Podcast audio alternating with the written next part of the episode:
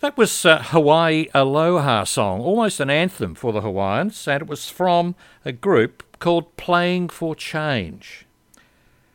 It's no secret I'm very fond of Hawaii. Uh, we first went there as a couple in 1976 and then took our kids there in the 70s, the 80s, the 90s, mostly on frequent flyer miles, I have to add. Now they are taking their own children there. I went along this week to a briefing in Melbourne from Hawaii Tourism Oceania I spoke to the account director, Jennifer Gaskin, who explained what Malama means and how, as tourists, we can show respect to the locals and give back to the land and to the ocean.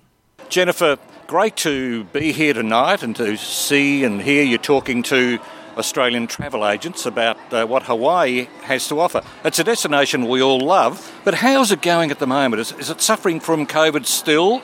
Uh, you know, the lockdown that occurred and everything? How, how's, how is it over there now? Hawaii is really busy at the moment.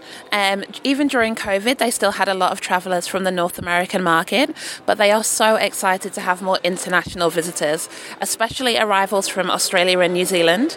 There's such an affinity between Hawaii and Australia and New Zealand, um, and I think the Hawaiian partners, the hoteliers, they just can't wait to hear more Aussie accents back. I guess you've got a lot of American accents here at the moment, do you? Yes, absolutely. A lot of Americans at the moment, but yeah, they're absolutely keen for more Oceania visitors. Right. And are the islands sort of getting an equal share of the visitation, or is it mainly uh, Oahu and Maui? From Australia, Oahu is always going to be the most popular island. That's where the international flights arrive. But actually, we find almost 50% of visitors from Australia visit at least one other island.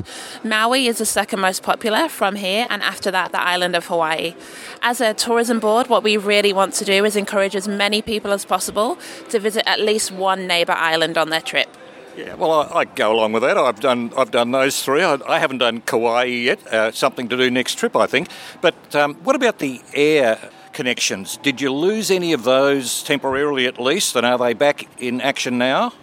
Yeah, so during um, COVID, when the borders were closed, obviously there were no flights really between Hawaii um, and Australia and New Zealand. We're at about 60% of what we had pre COVID. And in visitation as well, we're at about 60% of our 2019 numbers. But with the airlift, that works out um, about right. Um, so we're seeing that a lot of Australians are like ready to return to Hawaii, and I think once we get more air capacity, we'll have even more visitors. Right. And are they mainly leisure tourists, or do you see some corporate activity and maybe incentive groups going there yet? Actually, the incentive and the corporate groups has been the most surprising market segment for us recently. We thought that MICE market would be the one that takes a lot longer to return, but actually, we've had so much interest in Hawaii.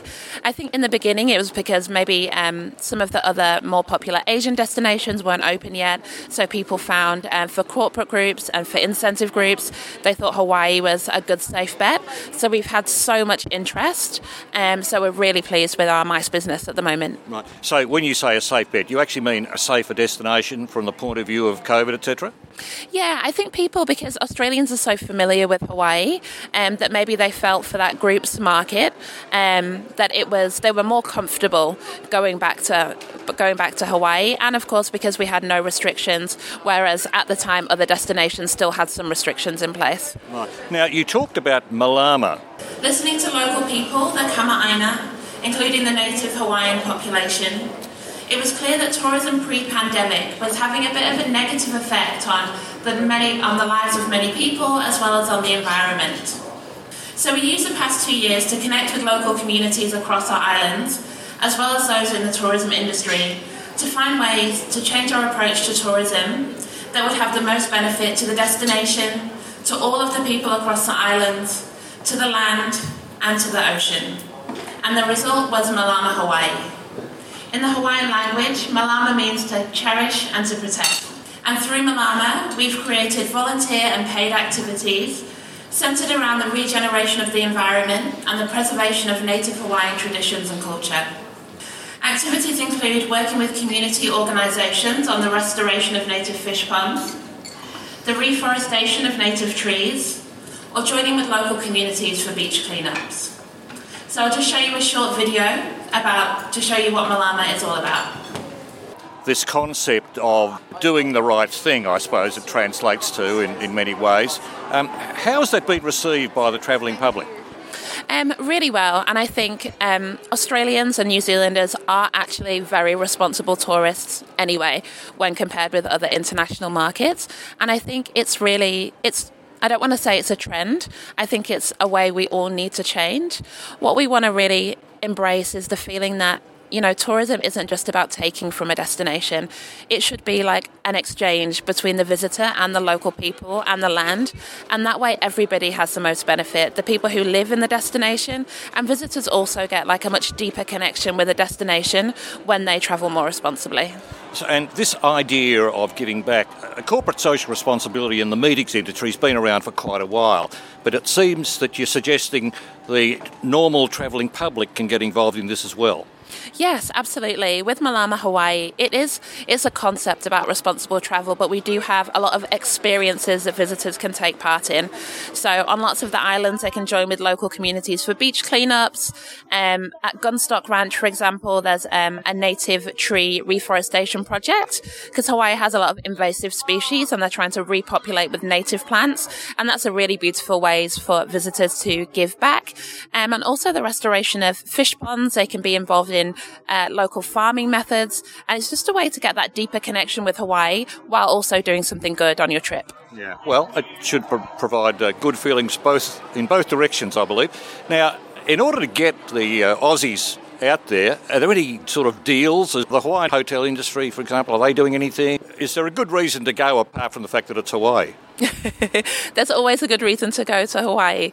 Yeah, our hotel partners, they are so invested in the Australian market. They're keen to work with all of the travel trade here. They've all made, we've got 17 partners who've made the journey to Australia this year, which is just incredible. We've met with hundreds of travel agents. We've had meetings with some of the big corporate groups as well, um, which has been really great. So, yeah, they're doing everything they can to welcome back the Aussies. And how soon do you want them there? Now. Yesterday. Jennifer, thanks very much for your time. Welcome, mahalo. Graeme Kemlo there with an update on Hawaii from Jennifer Gaskins, who says Australians are very popular in Hawaii and they can't wait for us to return. This is the Travel Writer Show on J Air 88 FM in Melbourne.